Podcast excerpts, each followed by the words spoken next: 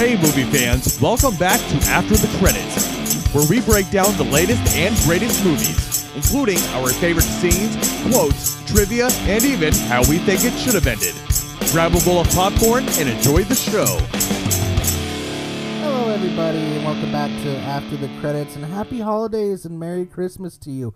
We are coming to you during a snowy, chilly day, uh, joined again by my my beautiful wife Molly uh, to discuss one of her favorite holiday movies that at first I was reluctantly talked into watching um, pretty much every Christmas, and I was like, yeah, I guess I can watch this with you. I never forced you. But yes, you did. And then uh, and then I ended up enjoying the movie, and now I it's something that I look forward to watching with her every every year. I think it was last year. It got to be closer to Christmas, and we hadn't watched it yet. I'm like, hey, we're we gonna watch White Christmas? Like, yeah, we should. well, we had a baby last Christmas, and it was during Oh, COVID, yeah, I forgot so about that. I We think a we didn't even watch it together. I think I watched it Christmas morning with Hmm. the baby, Yeah. but it's usually a Christmas staple for, s- especially going back to like my mom's time when she would watch it with her mom, and then she Mm-hmm. would watch it with us, and then you know when you move out, you're nostalgic and you just want to do the things that you used to do. So it's kind of become a thing with us to watch it during Christmas time. Yeah, yeah. So the film that we are discussing and talking about right now is White Christmas. Um, and you mentioned it's an old film. It's a very old film. Uh, you mentioned your mom watching it with her mom, Mm-hmm. probably when she was younger as well. Um, She probably watched it with her mom. yeah, and her mom's Mm, mom and no, her she didn't. grandma's I was mother. gonna say, what, what year did this come out? 1954. okay. Yeah, so the release date for, for, for White Christmas was November 15th, 1954. I don't know what other movies were coming out around that time. I doubt that we're going to know any of them, even if you bring them up. I'm gonna Google the fuck out of that. Good luck, my man. There might so, be a couple. I mean, that was like the golden age of cinema. You had pretty much. a lot of classic people during that time. And this movie was one of the first ones to use a different type of camera and a different way of filming it that made it made it Vista pretty- VistaVision. VistaVision, yeah, which is literally one of the taglines that they had for promoting the movie. It was like the first film in VistaVision. Well, yeah, Ooh. Paramount. I, I this gets a little bit nerdy, but uh, the Paramount. Um, you know, this is the first movie that Paramount used Mm-hmm. for um, for VistaVision, and it was uh, it was fucking crazy because the the the depth of the color is amazing, and you can you can see it when you watch this movie now. I mean, when you think of a movie coming out in 1954, You don't think that you probably think like crazy- it's going to be in black and white, Mhm. or the colors are going to be like really dull, Grainy like in Yeah. yeah. grainy. This has like no grain. man the blues And in, in- holy shit, yeah, The uh, blues Bing's in Bing Bing's Crosby's fucking eyes. eyes. Uh, I had to Google it because I was The I. I had like, to look up. real? Yeah, I had to look up to see if he was wearing contacts or something. No, that's just the. Now, is that the Vista Vision or is that his eyes? the Vista Vision. It's it a makes little more bit of both, vibrant, but yeah. he does have very very blue eyes. or But did. uh, uh, movies that came out in 1954, um, I, you have the uh, the old school Godzilla, Gojira. Um, was that the claymation one or was that the the? the It was stop claymation. anima- Okay. Yeah. It had to be. Yeah. Um, and then the the original, the OG, A Star Is Born, um, came Oh, out. Um, Interesting. With uh, what's her name? Uh, Barbara Streisand. Barbara Streisand. Yeah. yeah that's right. Um, and then what else do we have that uh, is a little bit noteworthy? Uh, Ulysses came out that year. Um, you know, I think that's a lot of them that, that I've heard of. Creature from the Black Lagoon. Oh, that's nice. The that's pretty cool. original. Yeah. Uh, Sabrina came out. Um, That's crazy. Hmm. um, yeah, I think that's all I'm so seeing some here. But yeah, recognizable movies. yeah, definitely. Um, and like Molly said, the golden age of fucking cinema. So yeah. Yeah, that's Fucking yeah, that's insane. cinema. But but I mean, this one didn't around this time. I don't think it really had much to compete with. So, um, 2,000 Leagues Under the Sea, 1954. Oh, really? That was a groundbreaking movie as well. hmm Um, so the director of this film was Michael, I believe it was Curtiz. Um, most noteworthy uh, directorial job was Casablanca, hmm Oh, which, yeah, that's another which good one. is considered by a lot of people one of the greatest movies ever made, um, or the greatest movie ever made. It, it's it's. I mean, here's looking at you, kid. I was you gonna say, I think quite that's- frankly, my gear, uh, dear, my gear. My quite frankly, my gear, I don't give a damn. but yeah, that that line is is is you know most notable from that. But uh, like I said, it came out November fifteenth, nineteen fifty four. Uh, uh, you want to guess the budget for this back in nineteen fifty four? Oh God, I don't even know what a normal budget would have been like back then. 12 cents, Scotty. Here's fifty dollars. Make yourself a fiddle. Make, make yourself a movie pic. Make yourself a movie picture. Make yourself a film and a movie picture. Did you say fiddle? I, That's I what s- you said. I tried to what say made it so film. funny. I tried to say film and I said film. fiddle, fiddledom. Make yourself a fiddle. Make yourself a fiddle, Sonny. Um, so, God damn it. Uh, you know what? I cut out the. Oh wait, no, no. Okay, so the budget was uh, nine hundred and twenty-eight thousand dollars, under a Just under a million million. dollars, Holy which at the time shit. was a massive, massive budget. I was Insane. gonna guess a million, but I'm like, that sounds like it's too much. You've been really close with all your guessing so far, so maybe s- stick with your gut. I think you'll. I think you- you'll go far, kid. Um, so opening weekend in U.S. and Canada, it made five hundred and sixty-six thousand forty-five dollars. Um, gross worldwide, look at this big numbers: one million ninety-nine thousand two hundred and seven dollars. So So they did just barely.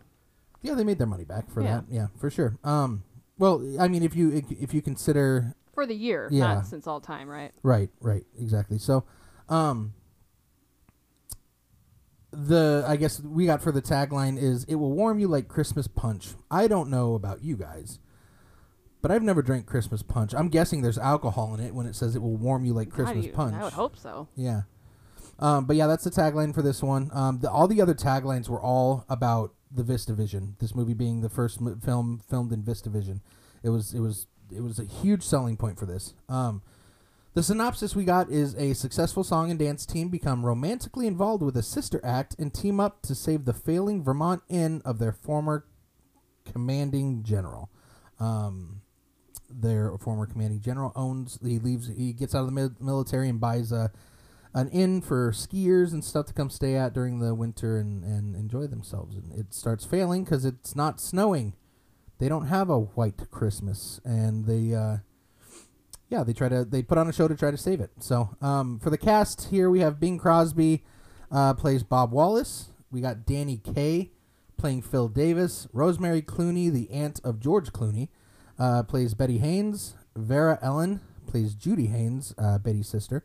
Um, and then Dean Jagger, uh, the other one that I'll mention, was the is the general um, in it. He- He's he's he's awesome. Um, honestly, when I first watched this movie, I was like, I was like, ah, fifties movie. This is gonna suck. Mm-hmm. And then the other night we're watching it, and the the last song, one of the last songs that they play when it's. Uh, I wish I was back in the army. We're wa- we're sitting and watching it, and I was like, I'm kind of like messing around on my phone and going back and forth, and I kind of just stop and watch. And I'm like, I'm like, you know what? This song actually slaps hard. I'm like, this is this is actually a really good song. They're Um, catchy. Yeah, it's really catchy. What what did you say? You like you find yourself? It's some. There's sometimes like randomly in the summertime where I'll just get these songs stuck in my head. I'm like, well, that's for White Christmas, and nowhere near Christmas time. Yeah, They're just really catchy. Yeah, I think sure. my my go to is when I hear someone say, like, I have a song stuck in my head. Um, I go, I just immediately, I'm dreaming of a why, and they and then they go, fuck you. Like now, like Now now I don't in my head have for a month. ACDC's Thunderstruck in my head. I have fucking White Christmas. You In asshole. July, Right. Yeah, it's, it's a very very recognizable. All this, a lot of the songs in it are very recognizable for sure. Um, let's see here. So yeah, I mean that's our that's our really that's really only our our noteworthy cast. The rest of the people are um, not kind of just stand-ins or fill-ins Yeah. or whatever. So um, why don't we talk about some quotes in this movie? I want the quotes. You can't handle the quotes. Here's our favorite quote from this week's movie. All right, so Molly, do you, I mean you are you know this movie a lot better than I do, Yeah. and, and probably Dylan as well. Um, what do you what do you got for some quotes? Well, there's some some funny, and it's the way that they talk is so quick, so you almost have to like watch it a couple of times Right. to fully get the effect, or watch with subtitles on. Well, we were talking about it the other night how like we wish we could have been around that time just to sit around and li- hear him talk because of some of the mannerisms or some of the turns of phrases that they use were just so different. And so, like one of my favorites is like, um, uh, there it, it's like the sandwich scene where he, you know, she the one of the girls can't sleep, so she goes down into the hotel and you know is gonna have a snack and everything, and he grabs a plate of sandwiches and there's a jug full of milk and. uh they're going to walk over the Oh, fire. yeah, yeah, yeah. He just He leans says- over and he's like, "Grab the cow." Grab Or the bring, cow, Bring, bring yeah. the cow. I was like, oh, he's talking about milk. That's crazy. I was like, I'm gonna start calling milk cow now. Right. That's, that's insane. It's just kind of weird how different the times are. For sure. I think that's what kind of helped me get through the movie a little bit is is thinking a little bit because You have to. I mean had they just said milk, I mean I probably would have started to fall asleep. But he said cow, and I was cow. like cow. Brain, I'm glad like that the this- cow saved you. Yeah, well the CPU in my brain like got cranked up a little bit, and that kept me going. Yeah. So some of my favorite quotes is at the beginning, you know, after Phil Davis and Bob Wallace, you know, they're in the army and Phil Davis basically saves him from this falling wall. So he feels obligated to do these this uh, like music and dancing scenes and they become really popular in like the, you know, the they become really popular when they go out and they start producing their own shows and they Oh, have yeah. their own like TV shows and they become like a household name Right. and so but then Phil Davis is starting to see like, man, I'm getting fucking tired. Like we're working too much, even though he's the one that wanted to do all of this. And so he's trying to basically push um, Bing Crosby's character to find a girl and settle down. So that they don't have to continue their show and so that they can take a break basically. Right. and so he's trying to introduce him to all of these showgirls that are in all of the different you know shows that they do. And a lot of these girls are pretty fucking dull and just kind of ditzy as fuck. So some of the best quotes come from when they're kind of arguing about it. And so you know they're talking about finding a girl and settling down and uh, bob wallace says well i'll get around to that one of these days and then phil davis goes my dear partner, when what's left of you gets around to what's left to be gotten, what's left to be gotten won't be worth getting whatever it is that you've got left. Which, if you don't sit down and think about it, you're like, what the fuck did he just say? Yeah. But when you break it down, you're just like, oh, like you- once you, once you finally get around to doing what you want to do, it's not going to be worth it anymore. Yep. There's not going to be any girls that are going to mm-hmm. want to settle down with you Right. unless you got a lot of money. And he responds back pretty quickly with that. He goes, When I figure out what that means, I'll come up with a crushing reply. Yeah, that was a good line. Yeah. Yeah. And then continuing on in that same conversation, Da- Wallace goes, You don't expect me to get serious with the kind of characters you and Rita have been throwing at me. And Davis goes, Well, there's been some nice girls too, you know. Wallace goes, Oh, yeah, that nuclear scientist we just met in the hall. And Davis goes, Ha ha, all right. They didn't go to college. They didn't go to Smith. And he goes, Go to Smith. She couldn't even spell it, which is just a serious roast on its own. She- he's Right. just being brutal. and this girl that What a they meet in the hall is just I'm sure. is just the dumbest, ditziest girl, and Yeah. so he's he's already just like, no, not even worth my Yeah. time. for sure. Well, and is it that same girl that says that, um, like, well, I like that, and Yes. without without without so much as a kiss on my foot or have an apple or some yes, shit like that? some yeah. weird shit like that. So And I didn't understand it. Yeah. And it's and there's so many lines in here that it's like it's like oh wait that's that's an insult or, or wait they're that- they're, they're back and forth between each mm-hmm. other are really quick It is. and really like really well done to where you kind of have to pay attention and then you're like oh that was savage Or, Yeah. oh damn like Right. killing him right now oh shit yep. But yeah uh, she I, I one of the ones I like is um, Phil talking to General Waverly um and I, I don't remember what precedes it or what, what leads up to it, but he goes, uh, Phil goes, we wouldn't be any good as generals. He's like, yeah, you guys weren't any good as uh, privates or something Yeah, like that. Yeah, yeah. like the, the back and forth again, just being being amazing. Um, another one I like is when they meet the sisters or when they see the sisters, and obviously they're two gorgeous girls. Um, and uh, how they're kind of introduced or, or told that about these two sisters is by the sister's brother. Um, and uh, who they went, who they were in the army with. who they were in the army with. Yeah, d- d- d- helping out an old uh, old, Old, pal. fr- in the old ar- pal in the army. yeah. Yep. Old Um, freckle face. and Yep. yep, and he goes. Uh, he sees the girls and, and, and they're talking about the brother, and Phil goes, "How can a guy that ugly have the nerve to have sisters?" And Bob Bob responds, "Very brave, very brave parents, I guess." Yeah, see, it's just those random, like, you're like, damn. Kill Ouch. right now. Ouch. I would not expect that from someone in the 50s, I guess. Yeah, and, and, and another one that I really liked, and Molly and I were talking about this the other night, and it made us laugh when we were watching it. But um, the general at the end, he's there.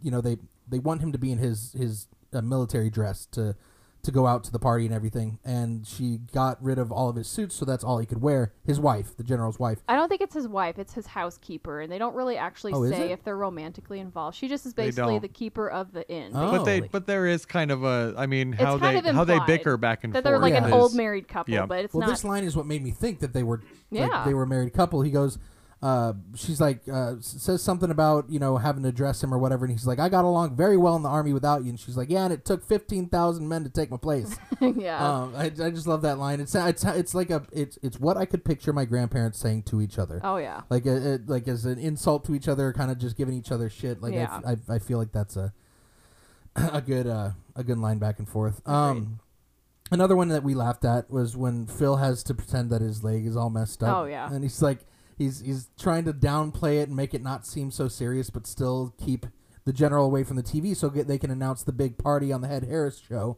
that they're going to be having at the at the inn to try to save the inn and he describes an injury after you know falling down the stairs and he's like well do you think it's broken? He's like oh it's probably just a small internal muscular hemorrhage sir. I think i'll be fine. Which we were just like, I don't even think Like, that's a think real that's thing. real this movie needs more credit. It, it's it's a lot better than what i think because initially when i like i said before when i when i first heard about this you told me about it and like you should watch it with me. I'm like okay. And we watched it and i i expected like a really drawl and a really boring 1950s movie that is just not good.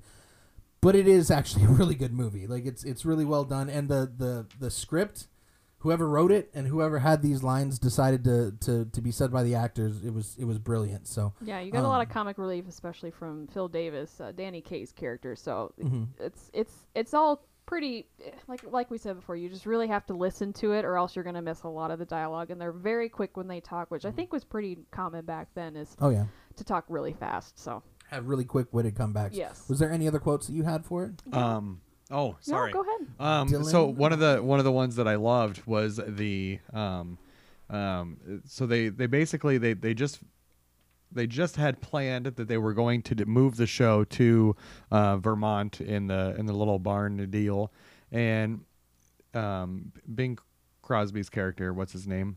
Bob Wallace. Bob. So Bob calls the production company in New York City to say like, let's m- fucking move everything from there to here. How much is it going to cost? And he goes, oh wow, okay. And then and then the other guy's like, how how much how much is wow? Like Yeah. stop like stop it. How much is wow?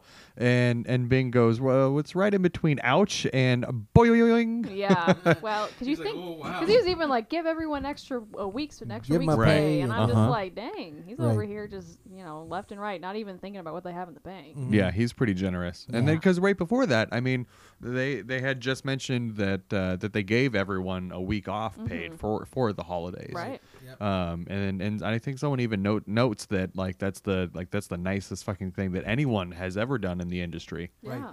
So Yeah, and it, you know it's mentioned multiple times. Phil mentions how expensive the taste of Bob is, and like the stuff that he decides to do, how expensive it's going to be, and how much money it's going to cost. It's it, the the back and forth between the two, the chemistry between the two is really great. Right. Um, Molly, any more? Uh, I think that's it. Cool. Um, so let's see here. Why don't we talk about the scenes, our favorite scenes? Say hello to our favorite scene.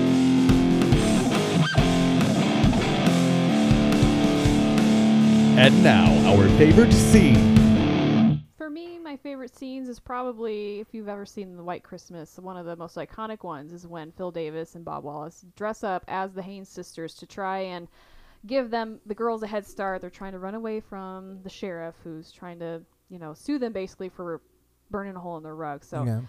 which makes me think I'm like how are they like gonna get into like actual trouble with the law for these girls and they don't even really know them it just does not seem very likely but I mean, it just shows how hard Phil is pushing for for Bob to get in a relationship and and form a because when they sit down and start watching the girls, it's like they he, he, he there's hints dropped at how pretty they are and Yeah. how, how good at the you know their job and stuff they are. So I I think it's Phil's like I'm gonna go to any length to to get you hooked up with this Right. with this girl. so yeah the you know if you've ever seen the movie you see bob wallace and phil davis dress up as the girls when they're putting on their number at this club and doing their routine their sisters routine and of course you've got the recording of the girls singing and you've got the two guys that are kind of dressed up and Lip sync into it. lip sync into it and it's just kind of a funny scene you could tell that the actors are actually having a good time themselves because it almost looks like they kind of break character a little bit and just are just having a good time Right. Yeah, and I got some stuff in the trivia about that as, t- as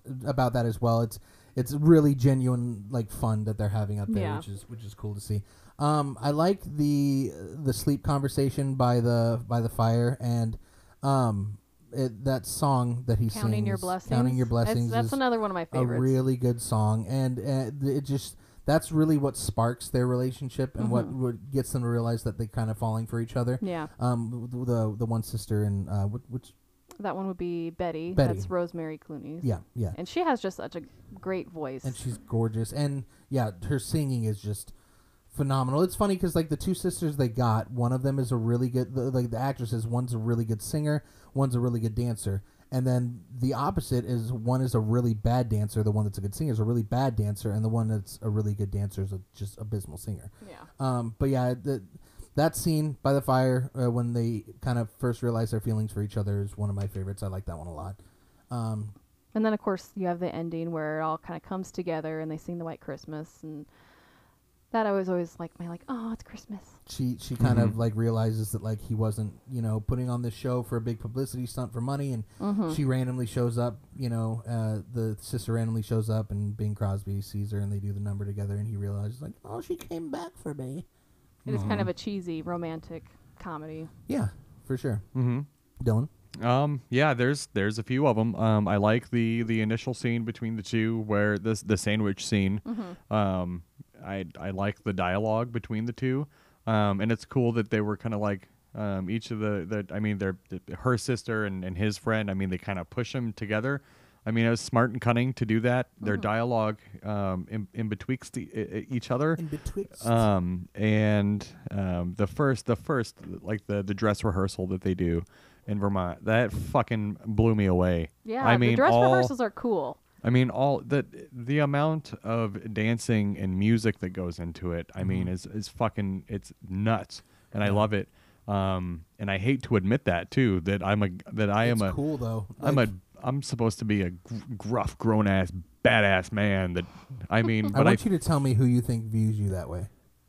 No one my a, a, a small part of my subconscious like don't admit to people that you Would love it make you feel better if I choreography, right? you in that, in that light, Dylan? I, I no, think, no, no, and I don't, I don't want to, I don't want to come off that way. But I mean, also, I, it's a guilty pleasure of For sure. watching, um, you know, things like this. Which I mean, I, I- enjoy some musicals. There's there's some musicals that are really really. I'm glad good. you said the word musical because I had a revelation after watching this movie. I think it was this morning. Mm-hmm. Um, it was one of my shower thoughts.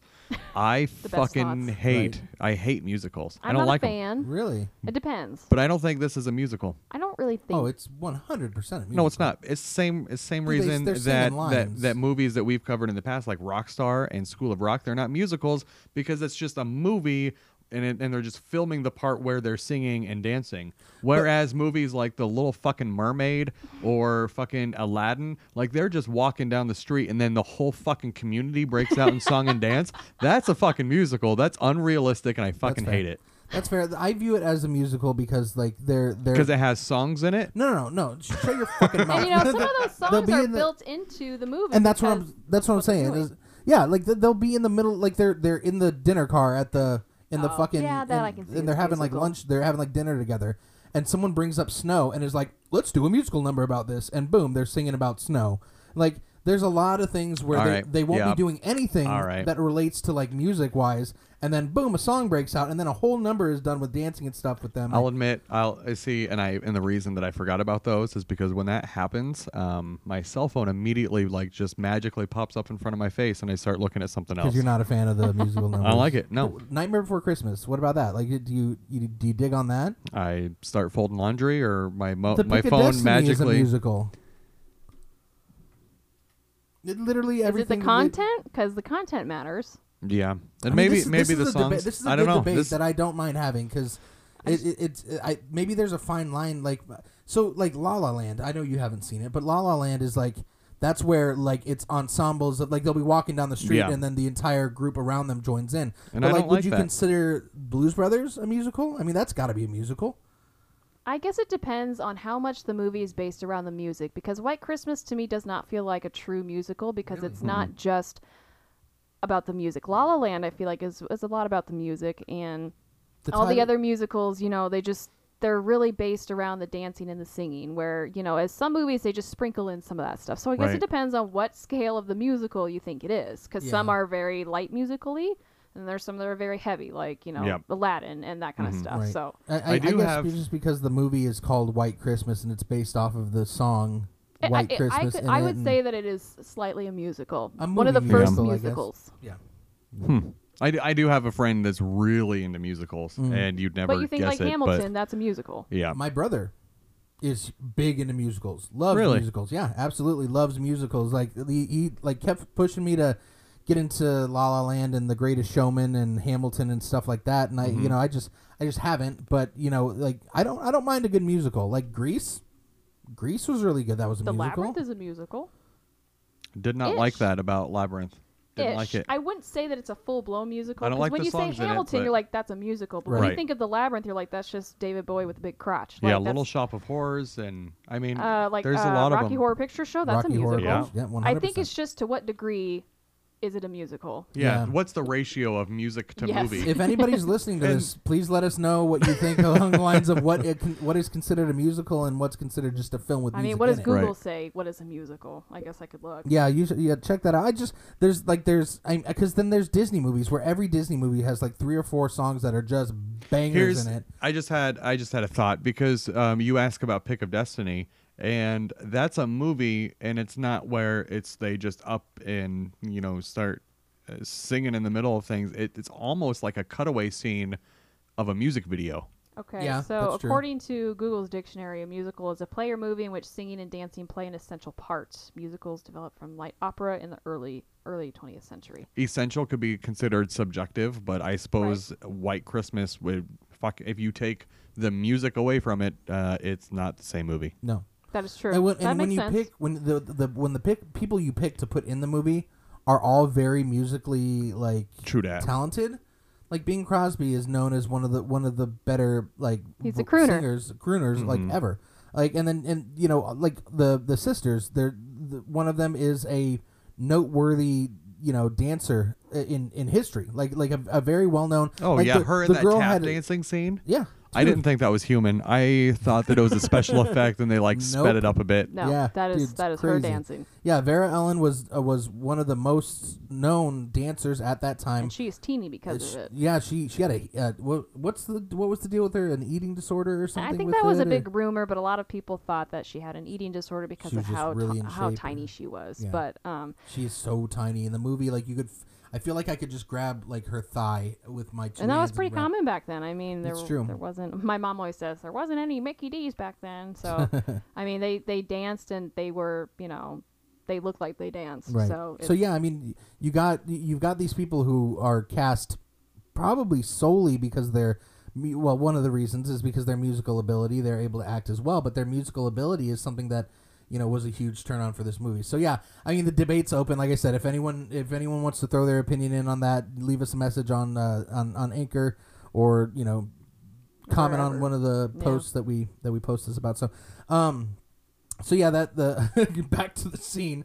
Um, uh, the conversation by the fire. You said, um, the uh, White Christmas when they were singing Yep. White Christmas at the at the end. very end, yep. um, and then I love because I said it earlier. This song is a, a banger. Is uh, the I wish I was back in the army song at the end when the general realizes that they did the whole show for him and they do that whole number and that's when uh, when uh, Betty um, shows up and Mhm. d- does the part with him. I love that part. That, that that's that scene's awesome. That whole musical number is great. Um. So yeah. Uh. I er, I almost called you Isaiah, Dylan. I miss Oh. Isaiah. That's why. That's, why I That's a compliment, I Yeah. suppose. Yeah. No, Isaiah's a very handsome guy. Um. I.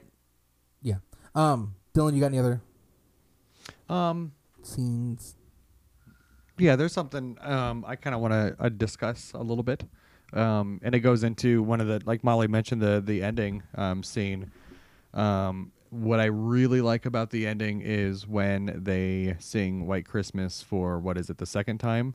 Um, they sing it fucking differently. The first time they sing it at the very beginning of the movie, and it's it's their I mean they're on the battlefield, and White Christmas is pretty um, it's pretty somber. It's very melancholy, Right. and it's it's like I'm dreaming of a white Christmas. Like I'm I wish I was don't want the Christmas I have fucking now, and I'm dreaming of that Christmas over there, and I want it. Yeah. but at the end it's same fucking song, but uh, they don't Different sing it the same way. Yeah. And I love it when That's a very interesting view, Dylan. I never thought of that. Thanks. Yep. Uh, I really, I really love it when the same movie or even different movies play the same song written by the same fucking person, but Yeah. just put a twist on it, um, and it makes you completely hear the song differently. Because the second Um, time they sing the White Christmas, they do want a White Christmas because it's Vermont. There's no snow, and they need Yeah. the business, and then they get the White Christmas at the end. Yeah. So it's, Yeah. that's The- an interesting take. There's some Mhm. movies that do that, and it's really it's One of- it's a it's a show. It's a sign of a really good writer. when they- Yeah, when they one of my favorite is, and I don't know if I've mentioned it um, on an episode previous or not, um, but the movie Singing in the Rain. Um, Mhm. They, I mean, singing in the rain. It's fucking happy, right? You're Mm-hmm. you're singing in the rain. Like I don't give a fuck if it's raining outside. It's it's raining. I'm happy. Yeah. Um, that same song is in Clockwork uh, Orange. Clockwork Orange. Why, And- whilst they are raping a person. Yep, they're and beating you and, raping two people, and Yeah. yeah, to, Oh and, my. and they're dancing around singing, singing in the rain. Oh, Yeah, and you Yeah. can't, and you can't like I can't, I cannot listen to Neither "Singing in the Rain" without thinking about that. Now they Clockwork fucking Orange. ruined They- ruined that song for me. They Um, absolutely did. Yep. and I, I was hoping that you, because you, I thought you were talking about how the song was in the same movie, like the different versions of the same song in the same movie. in the same movie and is- without. Yeah, Yeah, this was, yeah, it's sung completely different hmm in Clockwork Orange compared to Singing in the Rain. So right. So I mean, I think if if I had it, I only watched the first half of the movie, or or I've only heard one version of White Christmas. I would always think that White Christmas it's a sad Christmas song. Oh, okay. which That's is a- awesome. I love I love sad Christmas songs because Christmas isn't always fucking happy. I mean, Yeah. there's a lot of people that um that that aren't super fucking happy over Right. the holidays either because they don't they don't have their they recently lost a loved one or it's the first holiday since they've lost a loved one. Mhm. Um, so I think music like that is is kind of cool. Yeah. Or you can listen to the ending version of the song where And it's a little bit happy more happy, yeah. right? Um, another another um, movie that plays a song that makes me hear a song differently is, um, and you might uh, disagree with me or might knock me for it, but uh, Rob Zombie's uh, um, "The Devil's Rejects." At the very end, um, very end, everyone's getting all shut up, and it's the end of the movie, and Yeah. your favorite characters are dying. He's playing Freebird, Right. which is uh, to me freebird is like it's a it's a southern rock fucking anthem and they rock and roll the whole fucking time so you think that they're gonna live through it but no they they fucking die so Right, freebird so- for me has been ruined because rob zombie put it in that place at that time So there's that version of Freebird that you that you know that reminds you Uh-huh. of that. Whenever I hear Freebird, a throwback to talking about Forrest Gump, I think of, I think of Same. Jenny Jenny Same. standing on the edge of the of the the edge, Edge of of the, the cliff, balcony about yeah. ready to, it's like t- thinking about killing herself after she, she's all messed up on drugs and Mhm. probably just slept with a guy and got paid for it in drugs to, to Mhm. do so and she's hit her rock bottom and she's about so whenever I hear Freebird I think of Jenny standing on the edge of the so yeah it one cool thing and one thing I love about movies and music in movies is that it can take you to a completely different place depending on the actual uh the what's the word that I want to use uh I, I guess how the how the song is placed in the movie it can take Yeah. you to a completely different place absolutely. so yeah we we all view different songs in movies differently depending on how What's portrayed, portrayed, versus you know what is it, its, its intended use for. So yeah, yeah, that's crazy. Uh, that's a good point, Dylan. I like that. Um, so yeah, did you any other scenes you guys want to do? Any scenes you want to talk about? i think we covered the ones i want to Yeah. Sweet. Okay. Um, let's see here. So uh, before we get into trivia, what would your rating of this one be, honey? Can we talk about favorite characters? Oh yeah, yeah. Let's talk about our favorite characters. Yeah, go ahead. Who's your favorite? Um, you know, I kind of like all four. Um, Phil Davis is probably my favorite because he's funny. He's got a lot of those quick one-liners that you kind of really have to listen for, and just his comedic, over-the-top caricature of his, of himself sometimes is, is pretty funny. Yeah. Bob Wallace, I mean, you gotta love Bing Crosby. He's kind of a classic, and he kind of comes off as this this kind of all business, no nonsense guy at first, but then he kind of starts to you know warm up when he wants to help the general and stuff like that. You so. see his soft side, and kind of his romantic side, Yeah. too. And Yeah. then uh, out of the two sisters, Betty Haynes is probably my favorite. I just thought she was really pretty. Her voice was really, you know, beautiful. And, you know, she wasn't like your typical Hollywood girl, I think, just because, I don't know, she had a very unique look. Well, I mean, around that time was like like Marilyn Monroe, and like uh, uh, trying to think of other uh, actors actresses at the time. Uh, the, the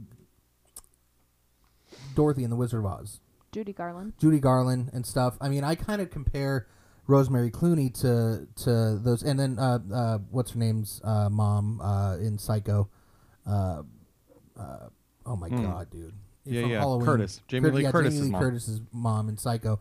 I, I, those all those all those girls kind of remind me of each other, um, and the the job they do and the type of like acting that they do, um, around that Mm-hmm. around that time period. But yeah, she was she was definitely not.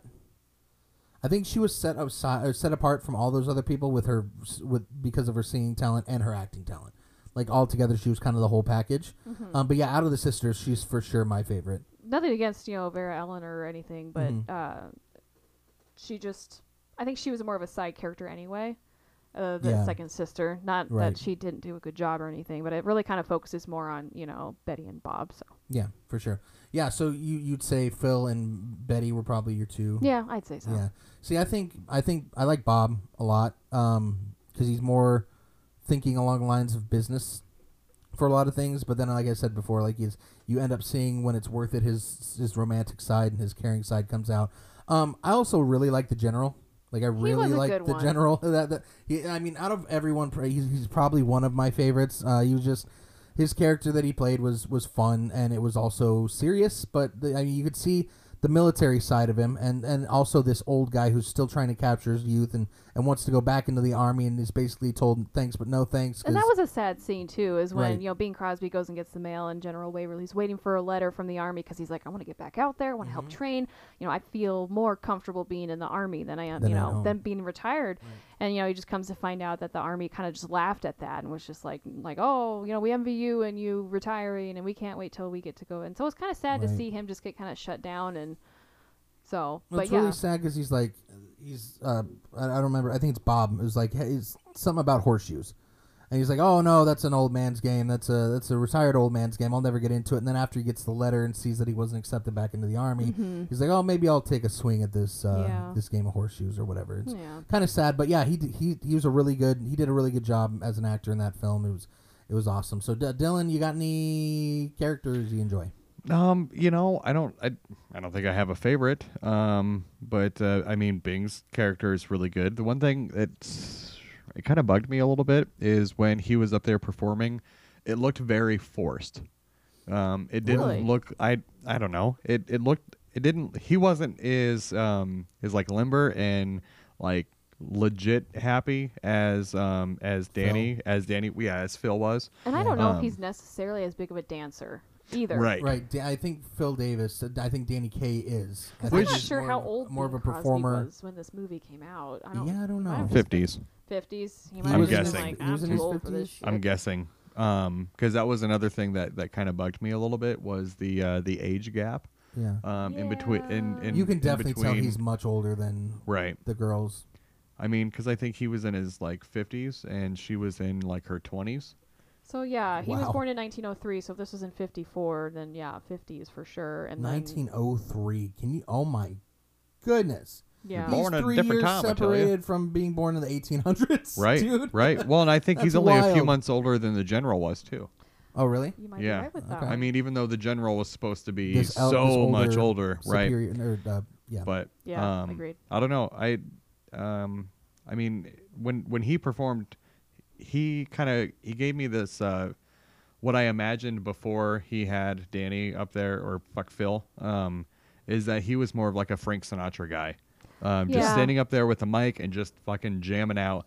But then he gets Phil up there with him, his partner, um, and then they fucking, I mean, It's then they put on, s- a, they put on a show. right. yeah. Um, I don't know, and I, I I I like Phil. I like Phil. Um, I love the beginning part of the movie when he's constant. Like anytime he wants something, he just like holds his arm.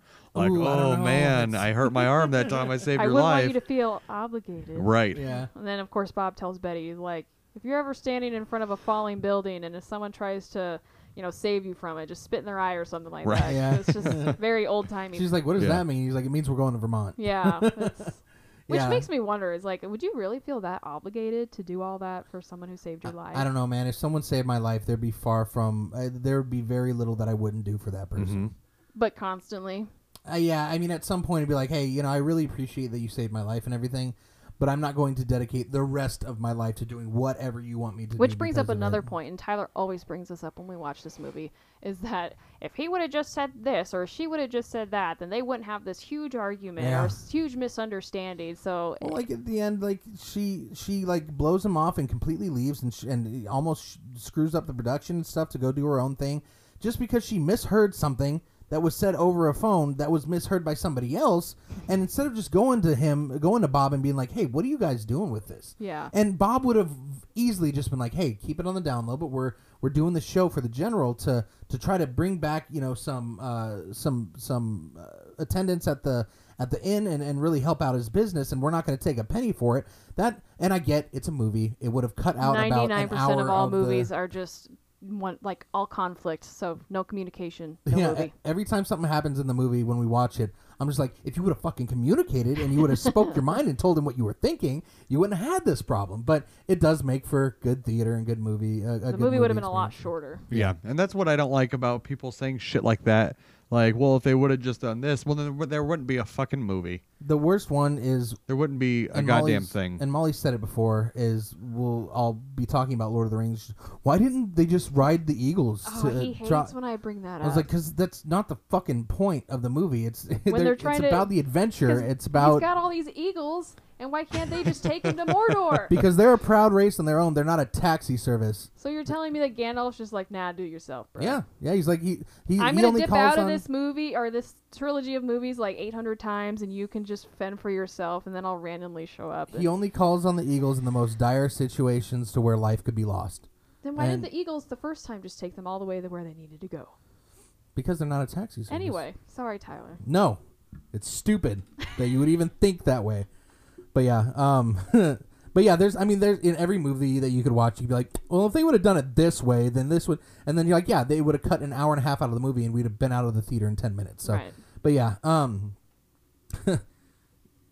I wrote this really good story where this guy comes to kill everybody, um, but they had too good of a security system, so He he just just, kind of left. the end. You like it? fantastic. Why wouldn't they just have a better security system for their house? Because then there wouldn't have been a fucking movie. so yeah, um, I guess character wise, I think we're good on that then. Yeah. yeah. Um, ranking. What would you give this out of ten, my dear? Um, considering the fact that it's an older movie and that there's a lot of like oopses and mistakes and errors you can see in the movie. Like at one point, I think Judy is holding a a coffee, or you see her put the coffee pot down, and then in the next scene, she's holding the coffee pot again. Like there Oh, was a lot of like Editing flub. editing errors in that that are that my mom points out every single time we watch Do it. you do do things like that take you out of a movie? it's kind of distracting because they were so Mhm. blatantly like Mm-hmm. like they're- wow so th- that kind of irritated me and with that fact of it just being older and um you know not as modern not as uh, high of a ranking as i would you know that i such as i gave forrest gump. So i would say like an 8 out of 10 as you know a good movie. It's a good classic. It's something we watch every year. It's got the good feels. It's got the music. It's got the actors you know. So. Yeah, you're kind of around what I would give it, and and for similar reasons, I, I'm going to give it a seven point five out of eight or out of ten. uh, seven point five out of ten because you know it, it is it is an older movie. Some of the some of the points kind of don't hit home. Um, you know, it, there's parts that were not necessary. Like what was that whole like rehearsal they did where there was no words? It was just dancing for okay like i don't know because fifteen i minutes straight. i just fast forward through it the whole time It's no joke. Like almost twenty minutes of just dancing with nothing being said, and then after that, Mhm. it just like it, they're just like, "Hey, that was good. We'll we'll use that," and then they just don't talk about it again. Nothing happens, um, and they don't use it in the show, in the final show at all. Well, I think they just don't want to repeat anything. Yeah. You've already seen it. Silly, silly. Yeah. Um, but yeah, and, and you know, uh, it, it it does get a little bit of a higher score just because it's it is a classic. It, it you know it it was a '50s movie that was remastered because of the way they filmed it, and it looks really good today. Um, I mean, it doesn't look as good as movies that we're watching today, but it looks really good for a '50s movie. Yeah. Um, and you know, uh, uh, around the holidays, there's not much better films to watch uh, for to get in the Christmas spirit. It's There are a lot of cl- Christmas classics, and depending upon your family out there, Right. you know, some some people like Miracle on 34th Street, The Grinch. The uh, Grinch, you know, uh, Santa Claus. I mean, there's a lot of good Christmas flicks out there. I mean, tons. As long as you're not watching the Hallmark Channel, and you're watching the good Ugh, stuff. yeah, one hundred percent. And I'm and, and Molly can attest to this. I'm not the biggest fan of the Christmas season or the Christmas. I'm a Halloween guy. Um, but when Christmas comes around, I think because I married into it, I start to get into it more. I start to enjoy it more and and want to watch. Like we watched Elf together because th- that's a yearly thing that we kind of do together as well. And you know, I really enjoy the Grinch with Jim Carrey, although Molly doesn't. I enjoy the Grinch with Jim Carrey. I like the classic Grinch. yeah, oh for sure with Tim Curry. hmm Yeah, for sure. So yeah, I mean they're they're all they're all good to watch around this time, but this is one of them, and that's why I give it a little bit of a higher ranking. It's because it's something that I can watch every year when the Christmas season rolls around, and it's uh, it's it's good for that. So, Mr. Dylan, what do you think for the? Ugh, don't hate me. Six point five. Oh, you know, that's better than I thought you would. Yeah, that's I I I thought you were gonna be. It's a good fours. movie. I mean, the fact that it came out in 1954 and I and I watched it in the the year of our Lord 2021. I mean, okay. I mean the fucking I that I mean that of itself. I mean it it it has stood the test of time. Right. I mean it's a it's a good fucking movie. Would I have watched it without Molly wanting to do it for the for the for the pod? No, probably never would have watched I don't it. blame you. Um, Well, and and I wouldn't have watched am it if I didn't marry her. And th- Yeah. was a tradi- but I'm glad that I did, that I, I did though. I'm glad that I did watch yeah, it. I'm so fucking glad that I watched the movie because it's not a shit movie. It's definitely a good movie. Right. And a little corny, but yeah, feel good. but yeah, That's I mean the 50s for you though. right. right. I mean, it's I, I don't know. And the fact that um, they they promoted the whole VistaVision as much as they did and and I I stand by it I think because that's cool. cause it's a good fucking it's a good looking film Yeah. for being as old That's as a it good is. looking film. That's a good looking film right there. I Here's mean, fifty it's- dollars to make a fiddle. I was I knew someone was gonna say it, but like at the end when they Uh, got like the bright red like Santa costumes and Yeah. everything on, I'm like, this looks beautiful. Like this is a beautiful like like the the color and the the visuals at the end were were fantastic. Mhm. Um, Yeah. So six, you said six. What was it? Six point five. Yeah, six point five. That wasn't yeah. as specific as your other one, which was Six. I was gonna say 8.2 six or point seven, but I don't know. It was a It lot didn't of really sing. It, there was a lot of sing split the difference. songy. Six point six. Six. Number of the beast. No, I did that Oh. for another movie. You did. I don't remember which one it was. but you did. Real dark. this got this went down a hole. Um, okay, so cool. That's that's we got your ranking for that. Um, so let's do the death count. And I'm just kidding. There's Oh my god. there isn't a death count for this one. Um, What trivia do you have? yeah. So so how about we how about we just dive into the trivia then?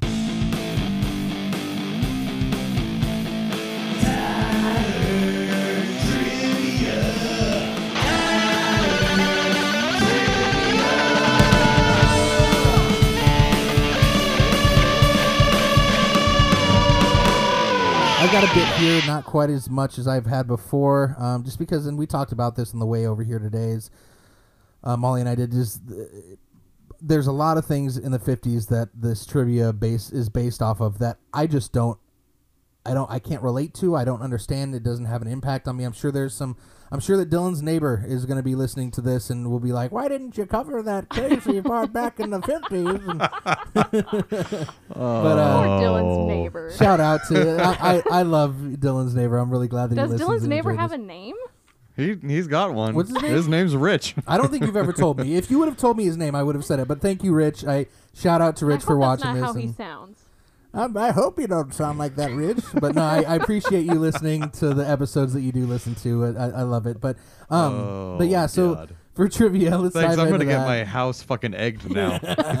worth it. I'm gonna walk out to go to work, and all the tires are gonna be fucking flat. no, he's gonna be tickled that I talked about him. He's gonna love that I mentioned him Or they Um, talked about me on the radio show. on that radio program. Let me turn up my device and listen. No, it. So uh, so yeah. So according to Rosemary Clooney, the midnight snack scene, in which Bob Wallace uh, expounds on his theory of what foods cause what dreams, was almost entirely improvised um, by by uh, Bing Crosby, which is I didn't know that. That's Yeah. really cool. interesting. Um, according to Rosemary Clooney, Bing Crosby and Danny Kaye's sister performance uh, was origin- was not originally in the script. They were clowning around on the set, and director Michael Curtiz thought it would be so funny that he decided to start filming it. In the scene, Crosby's laughs are genuine and unscripted. as he was unable to hold a straight face during due to Kaye's comedic dancing, which is hilarious. Uh, Clooney said the filmmakers had a better take where Crosby didn't laugh, but when they ran them both through, people liked the laughing version and the more uh, candid version better. Yeah, Which is yeah, I think it I think it worked out for the best. I think Um, that scene was great. That was funny. yeah, it's hilarious. Um, for the song "Gee, I Wish I Was Back in the Army," there's a lyric. Uh, there is the lyric, "Jolson, Hope, and Benny all for free." This is a reference to the three wartime entertainers: Al Jolson, Bob Hope, and Jack Benny. Oh. The yeah, the original words were Crosby, Hope, and Jolson all for free, but the lyric was changed because Bing Crosby being in the cast would have broke the fourth wall. Because Bing Crosby was known as one of the guys who were wartime entertainers that would go out and entertain the troops and stuff like that. So Oh. yeah, so oh. they they changed the lyrics up a little bit, but you know, basically talking about him, you know, being a, a wartime entertainer, which was kind of cool. Yeah, that is cool. Uh, White Christmas in 1954 was the first film photographed in Paramount's widescreen VistaVision process, a radical departure from the other widescreen formats of the era. VistaVision did not extend the width of the screen as much as it raised the height, which produced a significantly significantly clearer image.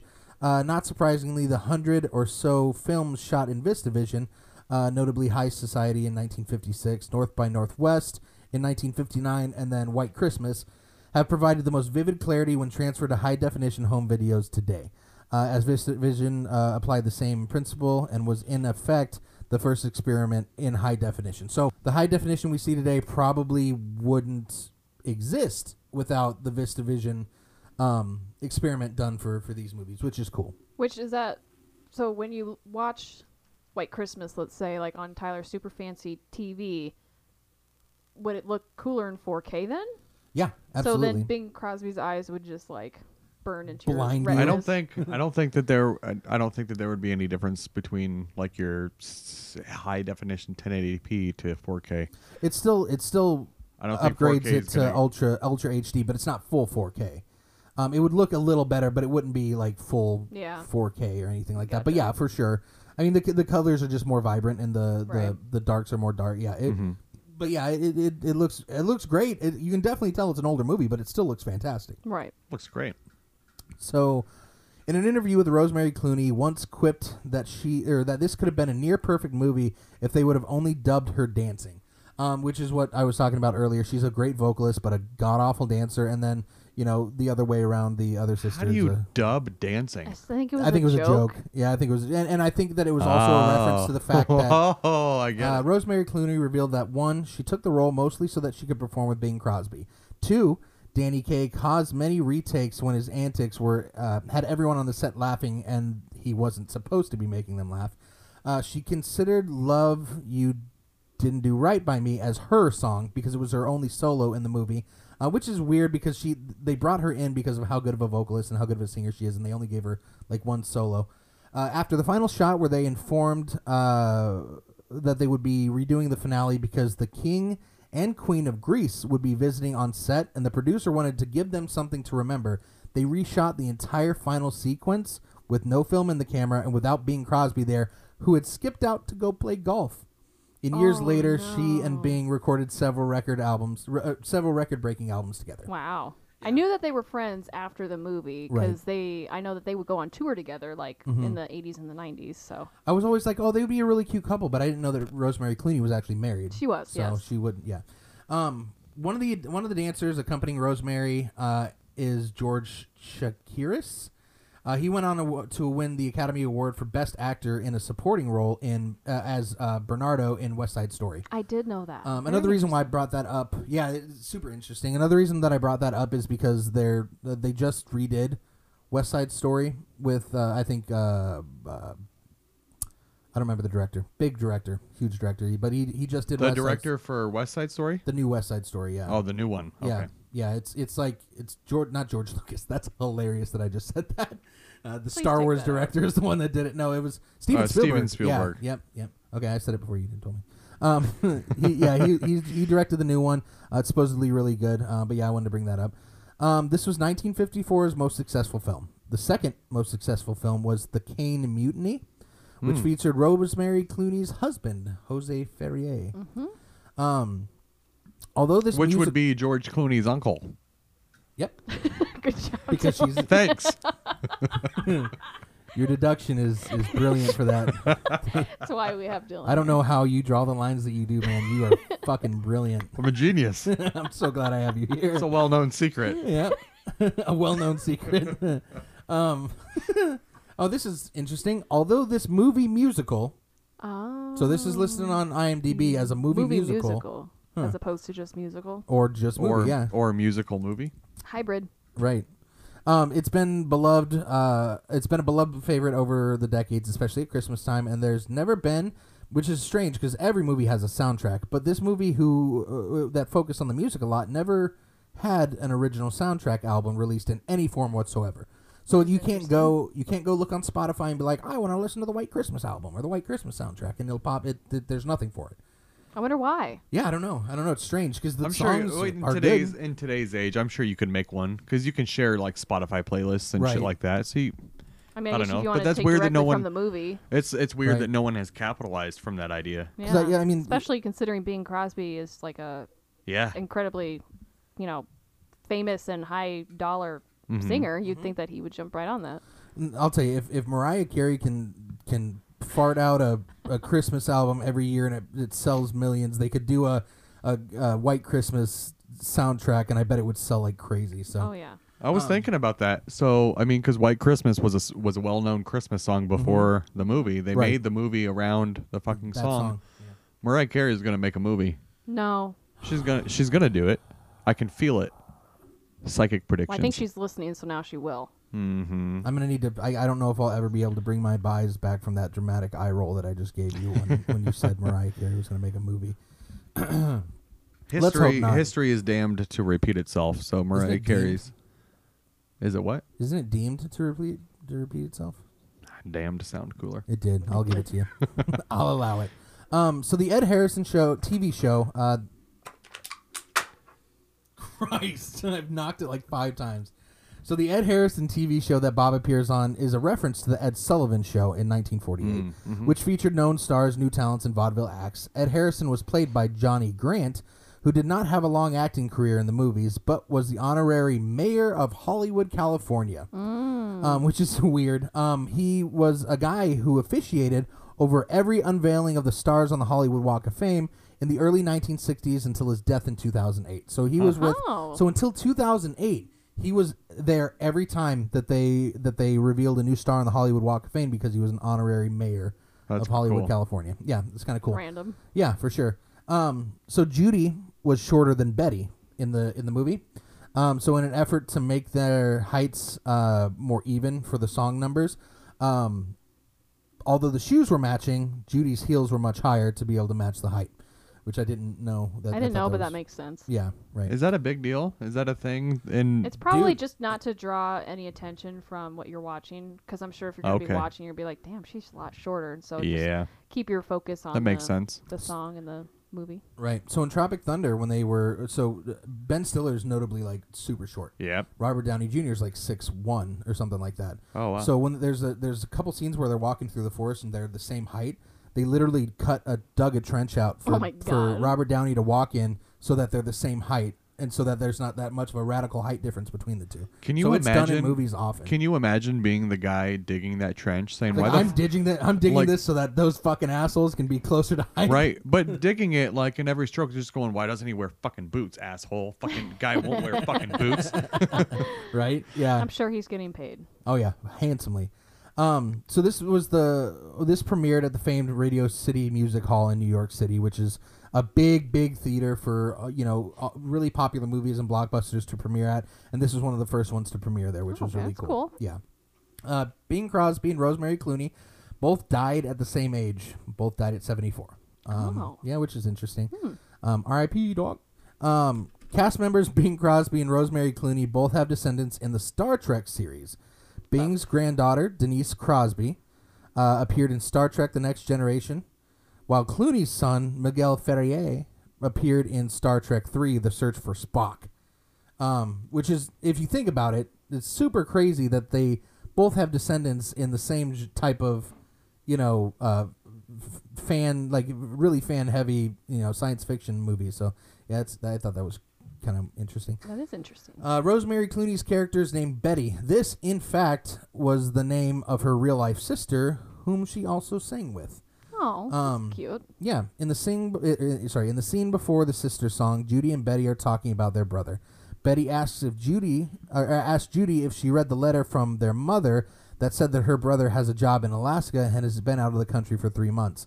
They said that and mentioned that because um, he was out of the country solely because Alaska wasn't a state and were like considered an actual state until January of 1959.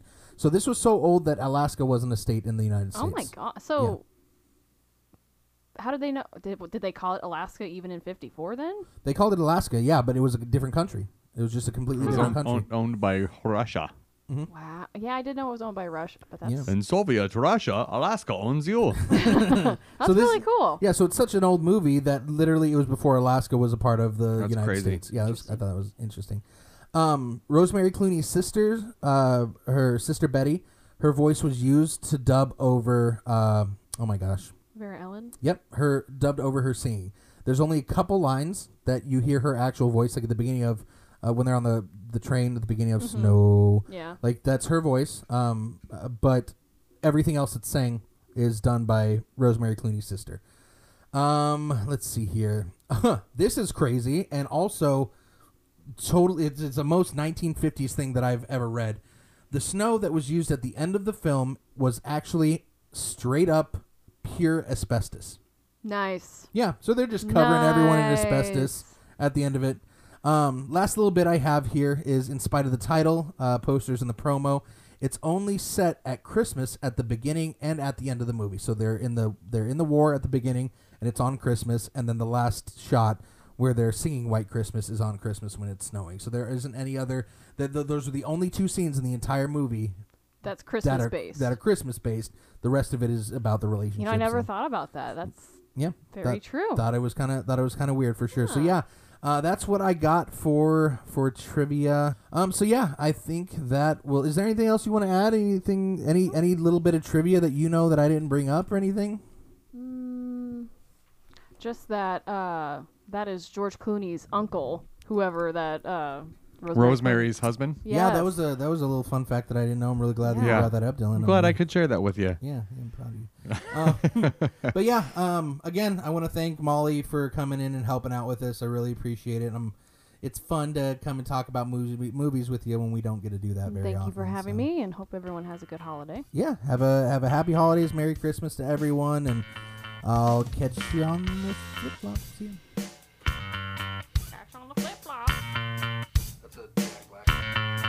Thus concludes our Christmas episode and our last episode of the year. We've grown so much in so little time, and we couldn't have done it without you. Head over to our Facebook and Instagram at afterthecredits.tv and let us know what you'd like to hear this coming year.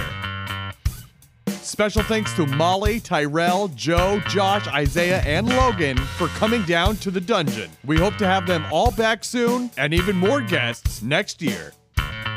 We have so much planned and can't wait to share it with you. Visit our website, anchor.fm forward slash after the credits TJ, where you can hear past episodes and even leave us a voice recording. Make sure to subscribe on Apple Podcasts, Spotify, and anywhere else to stay up to date on everything we're doing. We love you more than Phil and Bob love Betty and Judy.